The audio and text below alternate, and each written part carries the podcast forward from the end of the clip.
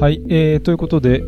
第5ステージが終わったツール・ド・フランス現地からお届けしていきます、アランベールデイリーツアーです。ということで、今日もよろしくお願いします。はい、よろしくお願いします。えーアランベールデイリーツアーは、自転車ライターの又由太と、フォトグラファーの辻圭が2023年のツール・ド・フランス現地からお届けしているポッドキャストプログラムです。今年のプログラムは、キャニオンジャパンとあたり前田のクラッカーでおなじみ前田製菓のサポートでお届けしています。ありがとうございます。本日は現地で取材したキャニオンコンテンツもお届けしますのでお楽しみください。番組を継続するためにぜひこの2社をご利用ください。キャニオンと前田製菓の両社から本ポッドキャストリスナー限定のクーポンコードが発行されています。キャニオンは自転車購入時の梱包料が無料。また、アルペシンやモビスターなどのチームグッズ、キャニオンオリジナル製品が20%割引というクーポンコードです。前田製菓からはウェブショップで購入いただくとおまけの菓子が3割ほども増してついてくるというそれぞれ太っ腹な特典がついております。ポッドキャストの概要欄にリンクがありますのでチェックのほどよろしくお願いいたします。さあ、第5ステージ終わってで、えーはい今日もまた、え2人別の動きでしたので、はい、えーそうですね。朝に会って以来なんですが、朝もあんまりちょっと、はいお久しぶりです。えー一緒にご飯も今日は食べることもできずという形で、どうしたんですか？大丈夫ですか？ちょっと原因、なんとなく分かっているあはい腹痛に見舞われておりまして、はい。小俣は非常に今調子があまり優れない一日を、過ごさせていただきましたバッドデーがはい、早速ステージ5でやってきたと。い大会1周目なんですけどね、はいバッドデイズにならないようにね。ははいい。回復しましょはい、さっきあのプレセンターで友達にあのフランスで買える胃薬を教えてもらいましたので ちょっと今日明日で探してみようかなと思いますけれう。ども、はい。聞くんかいなという感じですがまあまあそんなあーことはさておきですね、えー今日の第5ステージということで今日はポーから、えーラランスまでのえー山岳ステージ、まあ、今大会初めての山岳ステージでしたね。162.7キロということで、いきなり長級山岳まあねまあで。も、第1ステージ、第2ステージも言ってみればもはや山岳ステージうんだったし、今日なんだかんだでその獲得標高は第1ステージと変わらない。あ実は。そうそう、あー3500、600っていう。ね、だからよっぽど第一ステージが厳しかったってことがよくわかるステージでしたけど、まあ、ピレネ、なんといってもね、えーこんな一周目の早いタイミングでピレネがやってくるのかっていう、まあ昨日も、ポッドキャストでも触れたけど、っていう、なんかまだ体が、えー頭が慣れてないという状況で、もう早速ポーから、えーピレネの山々にこう分け入っていく感じのステージでしたね。うんまあ、ポーの街というとね、ツール・ド・フランスではもう70回以上確かホストしているという、本当におなじみの街なんですが、まあ、ピレネーという立地上、どうしてもこう大会の2周目、3周目に来るイメージがあって、なんとなくね、もう展開の方も結構激しいレースが続いていたので、ちょっとこう、移動のスプリントステージを挟んだ3周目みたいなニュアンスで、はい。今日はね、ポーのあのスタート地に来たんですが、えーポーはどうでしょう？ちょっとお、やっぱりさすがに感染慣れしてるなというか、そうね。ね、はい皆。さんなんかすごくこなれた、あー地元の方たちがいっぱいお大勢詰めかけてきたいたかなという感じだったんですけれども、えーその後、お今日は、まあ、直線距離で行くとかなり短いポーからラランスまでなんですが、ですね。あの、空いてれば、それこそ40分、うん車で40分ぐらい、3、40分の距離の、えー工程なんですが、まあ、ぐるっと回って、長級、3級、1級を超えてっていう厳しいステージでしたね。うんまあ、レースの後半にその3つが連続するという、まあ、レイアウトになっていたんですが、えーこのフィニッシュ地点のラランスの街というのが、えー2020年に、えーポガチャルが、まあ、ツール自身初勝利を飾った場所、まあ、そのまま総合優勝を初めて挙げるわけですが、で、2018年にはログリッチも勝ってるんですかね。それは、えっと、山から降りてきた、えっとね、あっち側。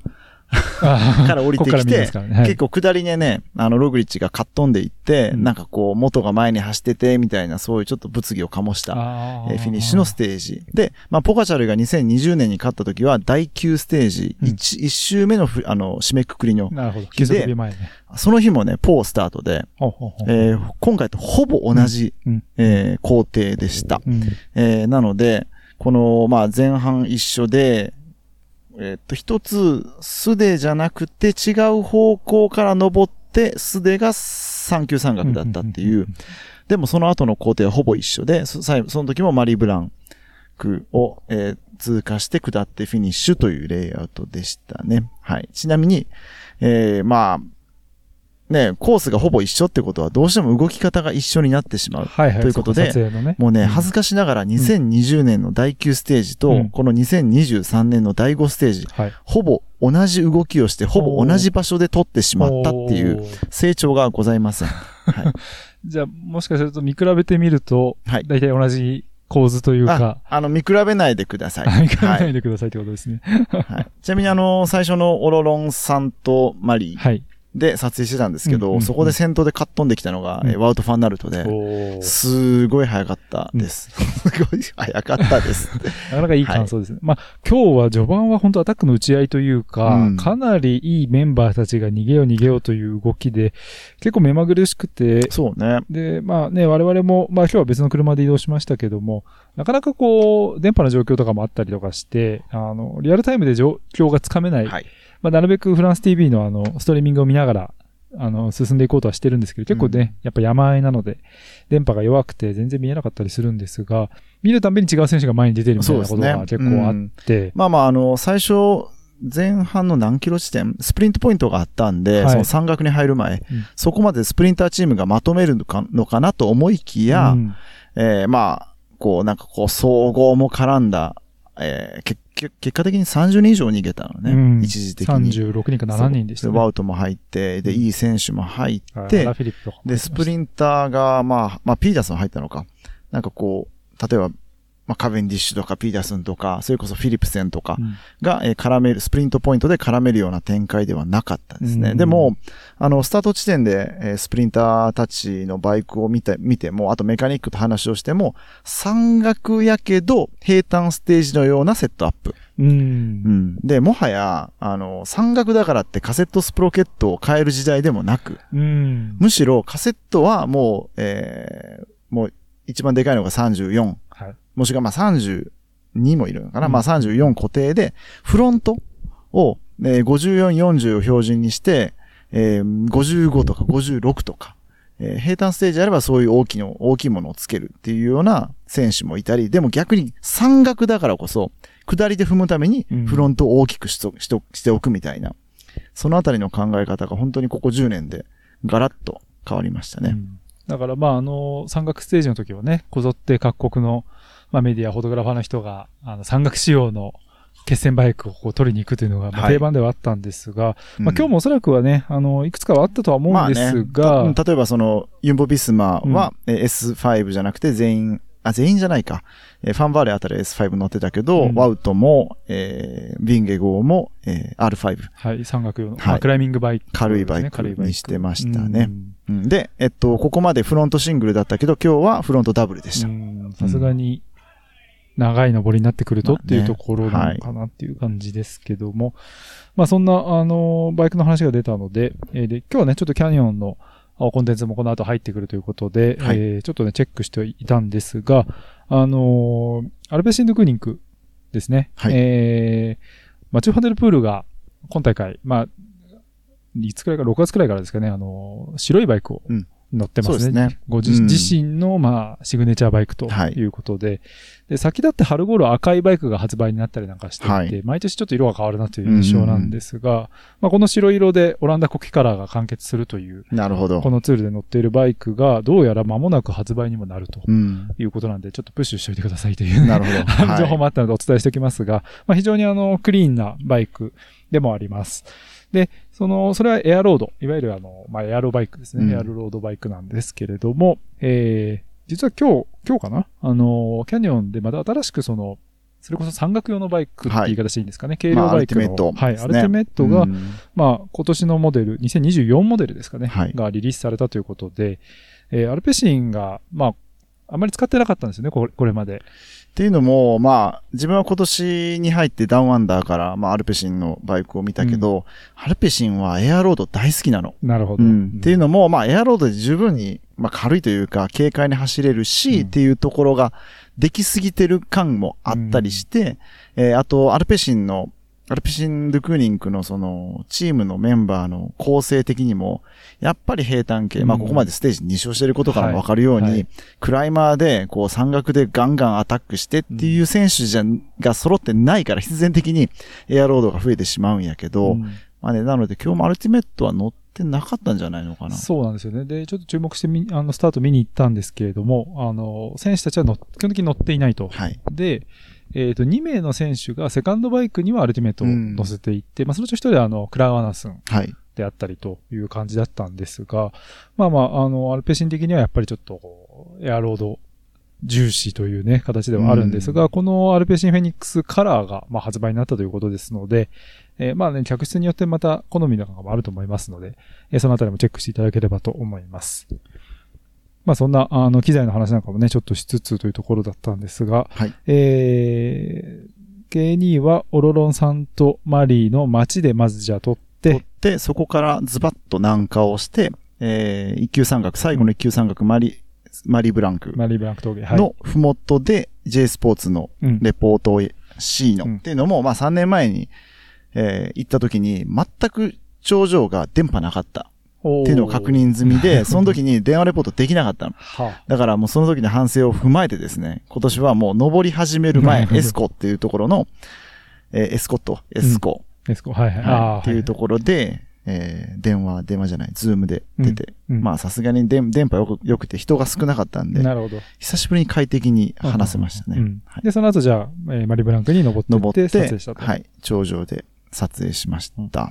頂上は、今回はまあボーナスタイムが入ってて、うん。スプリント争いに、総合有力でのスプリント争いになるんじゃないかとも言われてたんですが、実際は、まあ結果的に、その逃げ、その大きな逃げ、30人以上の逃げが、そこも逃げ切った状態で飛び出した、えーヒンドレ、うん。うん。が先頭通過。2番手が、えーフィリックス、えーガルカ。ガル、はい。でしたね。まあ、ガルは、その、もちろんステージ優勝狙ってただろうけど、それで、えー長級山岳と、ね、いっぱいポイント稼いで、三角上ジャージ、マヨポを獲得したということで、うん、なんか本当に逃げた選手がすごく、ね、まあ活躍したというか、うんうんはい。いろんな成績を得たというそうですね。ことでしたね。はい。まあ、そのあたりはどうなんですかね。あの、リーダーチームが UAE ということで、まあ、マイオ・ジョーヌはアダム・イエーツ、で、マイオ・ブランをポガチャル、まあ、エーサ・ポガチャルって話があった中で、まあ割とその30名の逃げを活かせるというのが、まあ、UAE のけ判断だったというふうに見ていいと思うんですが、うん。UAE としては望んだ形になったかというと、最終的にはちょっと難しかったかなというそうですね。だからまあ、結果論ではあるけど、うん。ワウト・ファンナルトがすごく積極的にその30人以上の逃げを作って、うん。そこに、ジャイ・ヒンドレとか、チッコーネとか、その総合ちょっと遅れた選手たちを乗っけた快速連射を走らした。うんで、うまいこと逃げ切らせたのね。で、それでいって、ビンゲゴーがアタック、マリブランでアタックして、ライバルたちを置き去りにした結果、まあ結果として、ヒンドレイがステージ優勝して、マイオジョーヌを獲得する。で、えー、ビンゲゴーがポガチャルに対して、ポガチャルとか他のライバルに対して、えータイム差を得るという、最高の形になりましたね。うんまあ本当に、もしね、理想の形というのがあればこういう形なんじゃないかっていうふうに、はい。今日のスタート前に考えられそうな展開にうまく持ち込んだということなんですが、一方で、えーまあ初めてでと言っていいんですかね。まあ去年のツールではもちろんあったんですが、えーいわゆるガチンコの山岳勝負でポカチャルがビンゲゴについていけなかったとね、ここまで、まあまあ、もちろんその昨年の、えーグラノンだったっけ？グラノン峠はい。はいあそこで、ポガチャルが遅れたっていうのはあったけど、やっぱりそれはね、その、ユンボビスマの、この断続的な波状攻撃の末に、みたいなところがあったんで、実力ではポガチャルも大丈夫だったみたいな、えーうんなんていうのかな、感じだったところで今回はもう完全に力負けというか、ビン、力負けというかね、ビンゲゴが強すぎた。うん。うん、っていうようなスピードでしたね。もうあの山頂で撮ってても、撮影してても、こう山頂に向かって追い込んでいくようなスピードがすごく速かった、うんビンゲゴ。ううんん本当に一周目、また第5ステージですよっていう、言いたくなるような表情で追い込んで、うんえー下りに突っ込んでいったんで、うん。まあまあね、ユンボとしては最高でしたね。ちなみにあの、えっ、と、ストラーバ上で、うんそのマリー・ブランクの、これまでのトップは、えーポガチャルの22分24秒だった。はい。おそれに対して、ビンゲゴーは今日20分57秒という、1分半ほど更新したといううデータが、はい、出ておりますね、ストラーバさん。っていうことは、まあ、ポカチャルの調子云々というよりは、また一つ次元の違うパフォーマンスを、うんだから、おそらく、ちょっとまあ、細かく計算しないけど、ポガチャルとしては、その2020年の第9ステージと、それほど変わらないスピードで登ってるはず。うん、なるほど。うん。さらにその上を、その、もうなんかもう、この22分とかの途半時間のとこに、うんところで1分半を更新するっていうのは。凄まじいことなので、はい。あの、めちゃくちゃ調子いいやんっていうね。ちなみに、でも、あの、ビンゲ号に関しては、えーっとね、下り、要は、その山頂からフィニッシュまでの時間を見ると、ビンゲ号はそこまで早く、あ、でも早いか。十分早いか。うん一緒ぐらいか。結局、むしろタイム差を広げたのか。うん。まあ、しかも、協調してくれる人は誰もいない中で、そうか一。本引きでしたからね。本当だ。あの、ビンゲ号はポガチャルよりも、えー頂上からフィニッシュまで28秒早く走ってる。はあ。ポカチャル多分まだアシストもね、いたんじゃないかな、うん最後ね。と思いますけども。ちなみに、一番早く走ってるのはバルデです。ほう。頂上からフィニッシュまで。なるほど。はい。えーステージ優勝したヒンドレよりも39秒早い。ほう。めちゃくちゃ早い。なるほど。うんまあね、バルテの話も出てきたんであれですけど、まあちょっとこう、総合勢、ここまでの、まあ1週間まだ5日ですけれども、ちょっとね、思ったほどうまく走れてない総合勢もちらほら出て始めてますよね。うんちょっとその特にフランス勢があんまり元気がないかなということで、ね。確かにね。バルデ、ゴデュ、マルタンあたりが。あとまあ、アラ・フィリップ今日逃げてたから、うん、お、面白いと思ったけど、うんまあ、えー結果的に、あ全然上位には絡めてないのか。21位うん。ということで、ステージじゃなくて総合トップ10を見ると、ゴデュが総合10位にいるのが最高うん。という、なかなか、すごい国際色豊かな今年もうん総合トップ10になっております。うんとはいえ、まだ第5ステージだからね。はい。は そうなんですよね。なんかもう本当に、2週目の真ん中か、3週目の初めくらいがいや、もう本当にこのね、その総合トップ10のタイム差、まあ2分、だいたい2分やけど、また第5ステージか。しかも明日はまたピレネーで山頂フィニッシュということで、これ最終的にすんごいタイム差になるんじゃないかなみたいなところありますね。うん。まあ今日、明日とね、こういう厳しい山岳が待っているというのが、例えば昨日のような、まあ一昨日もそうでしたからね、あの、超スローペースのレースを生み出したんじゃないかっていう指摘もされていたりして、このあたりはなんか主催者としては、さじ加減難しいところですね。なんかこう、序盤から盛り上げようとしたい気持ちはわかるんですけれども、一方でちょっと選手の半分ストライキじゃないけれども、そうね。ちょっとこう、そこまで合わせきれないよというような会にもなってしまうと。だって昨日の第4ステージの最初の1時間2時間なんてね、平均30数キロ？はい。35キロうんみたいなパレードだったのに対して、今日はスタートからもう50キロ近くでずっとアタックするみたいな。ちょっとメリハリがつきすぎてるような感じはしますけど、明日ももちろんね、えー、ゴリゴリ行くでしょう。うんはい。まあ、あとその昨日の話でいくと、あのーああいう設定のコースにすることで、かえって危険だったという意見があって、うん。みんなその、もうレースの本当に最終盤まで足をフレッシュュなまま、あのはい。サーキットに一気に突っ込んでいって場所取りをするので、まあ本当にちょっとこう足の差がない、かなりもう強引にいけちゃうっていうところでの、まあ3回くらいはね、さっき言ったから落車があったので、その今かなりその、レースの安全性というところが、とまあ、話題になっていて、うん。まあそういった、あの、組織というかね、あの、アソシエーションみたいなはい。セーファーという名前で立ち上がったばっかりなんですけど、まあそういう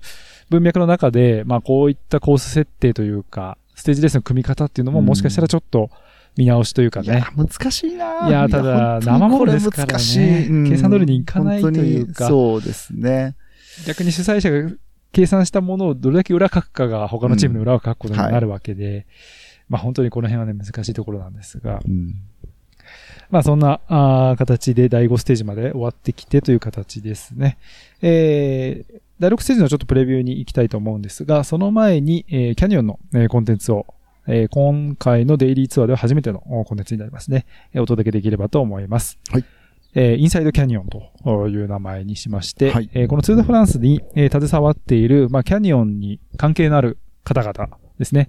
えーにちょっとお話を伺います。まあ彼らの仕事であったり、役割であったり、まあツール・ド・フランスが彼にとってどんな意味を持つのかうんというところを聞いていくんですが、えー今日はですね、ちょっと、まだあの、キャニオンの本社の人たちもあまり現地に来ていない。多分この後、あの、北上していくとドイツも近くなるので、そういう機会もあると思うんですが、えー今回はですね、あの、ステージすでに2勝を挙げている、えーアルペシンド・クーニンクの、えープレス担当の方にちょっとお話をしまして、えーアルペシンド・クーニンクのチーム、あとはそのプレス担当という仕事についてということをね、えーちょっと伺いましたので、聞いていただければと思います。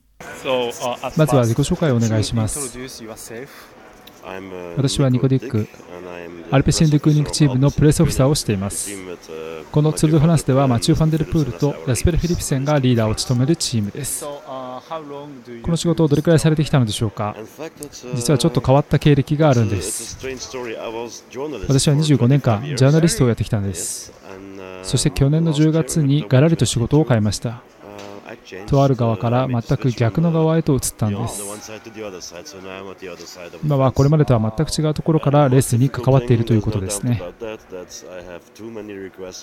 この仕事の一番大変なところは、まず間違いなく、一人のライダーへの取材申し込みが多すぎることです。きっとそのライダーが誰かは想像つくでしょう。そう、マチュー・ファンデルプールです。このツールが始まるにあたって、彼には100件以上も取材の引き合いがあったんです。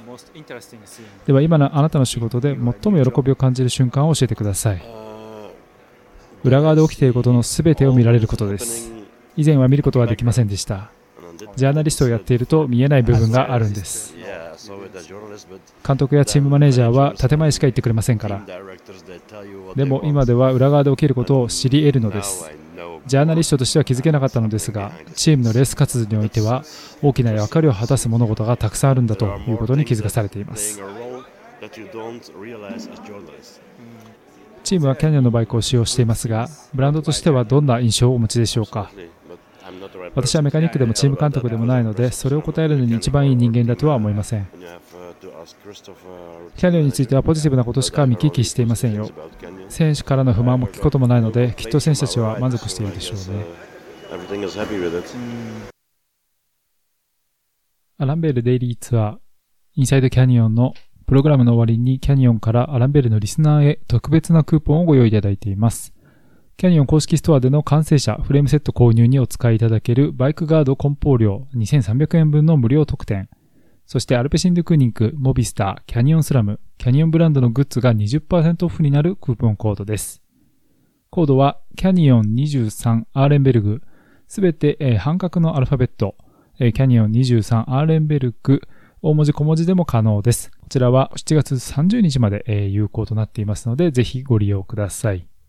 そんなわけで、えー、明日は第6ステージということで、引き続きピレネなんですが、えー、そうそう、今日今ね、どこにいるかってお伝えしてなかったんですが、はいえー今日はラランスのフィニッシュ地点の街の、まあ、プレスセンターの、入り口の真ん前ですね。真ん前はいあの、本当はここ駐車場じゃないけど、えーうまいこと潜り込んで、一番いい場所に止めるのが得意です。はいはい。ちなみにあの、我々の車はここから500メートルほど離れたところですので、あお疲れ様ですはい。ちょうど今、あの、街の鐘、教会の鐘が、うんまあ、7時7時5分をうん 過ぎておりますね。で、あのーまあ、ツールドフランスの山岳あるあるで、えー今日フィニ、レースがラナンスにフィニッシュして、また選手たちはポーとかタルブとか、自分たちはタルブはい。の街に帰っていくけど、当然みんな帰るのでう、んすごい渋滞になるんですよね。はいはい山頂フィニッシュじゃなくても。なくても。うんなので、えーちょっと仕事で、あの、仕事じゃない、プレスセンターで1時間ほど仕事した方が効率的に帰れるっていうことで、まあ今回もこれ収録を、ううん、ん。早めにしたというね。フィニッシュ後すぐに出たら多分2時間以上かかるんじゃないかな。あはいまあなんかあの、ロードブックにもね、その、警察のエスコートが入るっていう風うなん案内もあったので、結構混むのかなと思ったんですが、まあそういうことだったんですね。ちなみにあの、今日マリーブランクで撮影して、フィニッシュまで、うんえーその、ボアトゥールバレーの後ろを運転してきたけど、はい。基本的にその間も交通規制は続いてて、うんえー観客の方々、サイクリスト、一般のサイクリストの方々も通れない。はい、警察に止められる。えーその、関係車両だけが下れるっていううん状況が、まあ、作り出されていて、えーサイクリストはね、その沿道の警察に止められてうんっていうのをもうずっと見て、ここまで来ました。それは、やっぱりちょっとピレネの道が、細かいというか。いやまあ、それはもう、あの、ツールドフランス全般の最近の、あその、警備の仕方ですね。うんだからもう、なかなか選選手じゃない、観客のみんなは降りれないっていう状況ではあるけど、まあ今日は天気が持ったんで、雨降らなかったんで、よかったですね。明日は雨らしいですよ。はい。えー、まあ今日ね、僕らはあのー最初の長級山岳で、まあ今日しかピレネーの山岳取れないんじゃないかって K2 が朝、つぶや、ツイートでつぶやいてるのを見て、よし、取りに行こうって言って最初の長級山岳行ったんですが、はい。見事に霧の中でしてですね、まああの、映像見られた方は多分、えー見られたと思うんですけれども、えーどこで撮っても同じだったんじゃないかという写真が量産されましたので、そのうちの1枚を、楽しみです。はい、概要欄にでも上げておきますというか、その写真しか今回あの、ポッドキャストの、はい、カバーフォトに使えるものないので、なんと。はい、あの、まあ、お察しいただければと思いますが、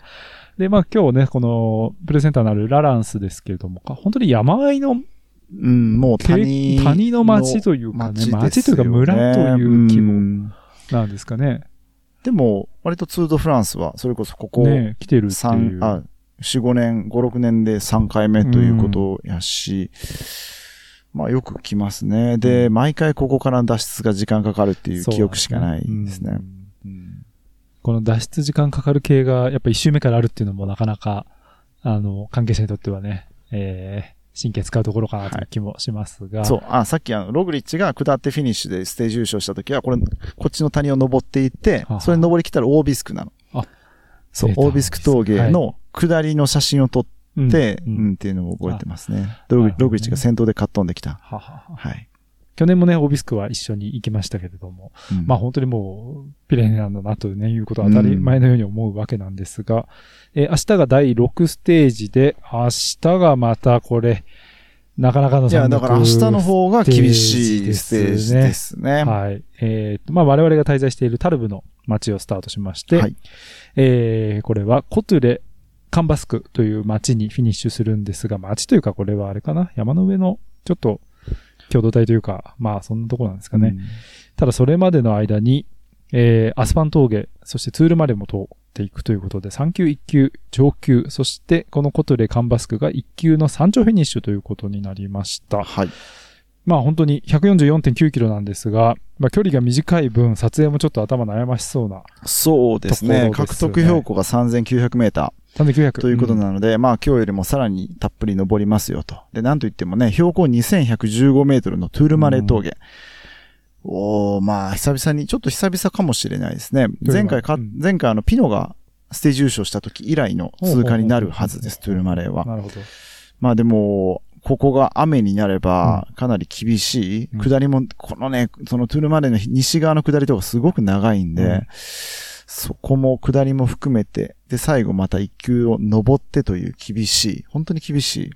ステージになると思います。うんその、スプリンターたちにとっても。うん。雨の峠、雨だとやっぱり峠で撮影するインセンティブっていうのは少なくなるんですか？まあでも、レースが動くのは峠ではあるので、で、今日、明日はね、一級三角、最後の一級三角、行きにくいレイアウトになってて、どんどん、つきというか、どんつきで抜けないんだね。そう。で、プレスセンターが下にあるんですよね。はいはいはい。うんなので、自分は明日トゥールマレーの下りで取ろうとしてます。はい。下り？下り、はあ、半。下りで取って、で、もう、あの、追いかけて、プレスセンターに行くという。感じですね。だから前半、今のところ一箇所取って、トゥールマレー行ってっていう感じです。なるほどね。はいまあ、またね、このあたりの動き方。明日は、えー、K2 号にちょっと載せてもらおうかなと考えてはいますの。で。多分写真撮っても今日と変わんないかもしれないけどね。はいまあ、湿の可能性、そして雨の可能性もあるという中で、えー、下、第6ステージ明日また、あーフィニッシュ後にね、お届けできればと思います。えー、ちょっと私、あまり調子が 良くないという、あまりね、なんかこう、シャキッとしない、うん今日は、あの、バッドデーだったので、ちょっと明日以降、なんとかしたいなと思っていますが、えー、ちょっと、力のつくものを食べて、復お活したいと肉、思います。お肉でも食べますか？はい。昨日お肉食べたせいで、ちょっと調子悪い気もすそんなるんですい。ことない。美味しかった、美味しかったまあ。みんな食べてたから、うんみんな食べてたし。うんね、というところではあるんですが、はい。まあちょっと、えー、昨日もね、ちょっと話に、あのー、ポッドキャストの中じゃなくて出たんですけど、結局、大会1周目が一番長丁場というか。あの、実は実質2週間、そうですね。一続きでやっていくという形になるので。はい。だからまあ、休息日に選択をするわけやけども、うんえー、早くももう、ちょっとやばい。あの、着るものがなくなってきたっていうことなので、今、収録はこれ、あの、車の中でやってるけど、パッと振り返ると、え自分の T シャツが干してます。はい。今日はまあ、天気良かったんで、前半は。うんそうですね、はい。僕もそれはやりましたね。今日車の中で干してましたけど、まあそんな一周目もね、まだまだ元気に乗り切っていきましょう。から元気がすごいな。いや、自分はもう、こう、すごくフラットな、はいはいねあんまりこう、テンション上げても、うんまあテンション高いんですよ。はい。高いけど、こまあグランツールをね、う、グランツール戦うための3週間ですからね。はいあなた4週間ですからね。はい、そうなんですね。はいあんまり飛ば、飛ばしてないんですけどね。飛ばしてないって言ったら怒られちゃいますけど。はい。まあまあ、そんな形でですね、また明日もお届けしていければと思います。ということで、第5ステージ、えーお届けしましたのは、自転車ジャーナリストの又ゆふたと、フォトグラファーの辻圭でした。アナベルデイリーツアー第5ステージでした。また明日お会いしましょう。アドマン。アドマン。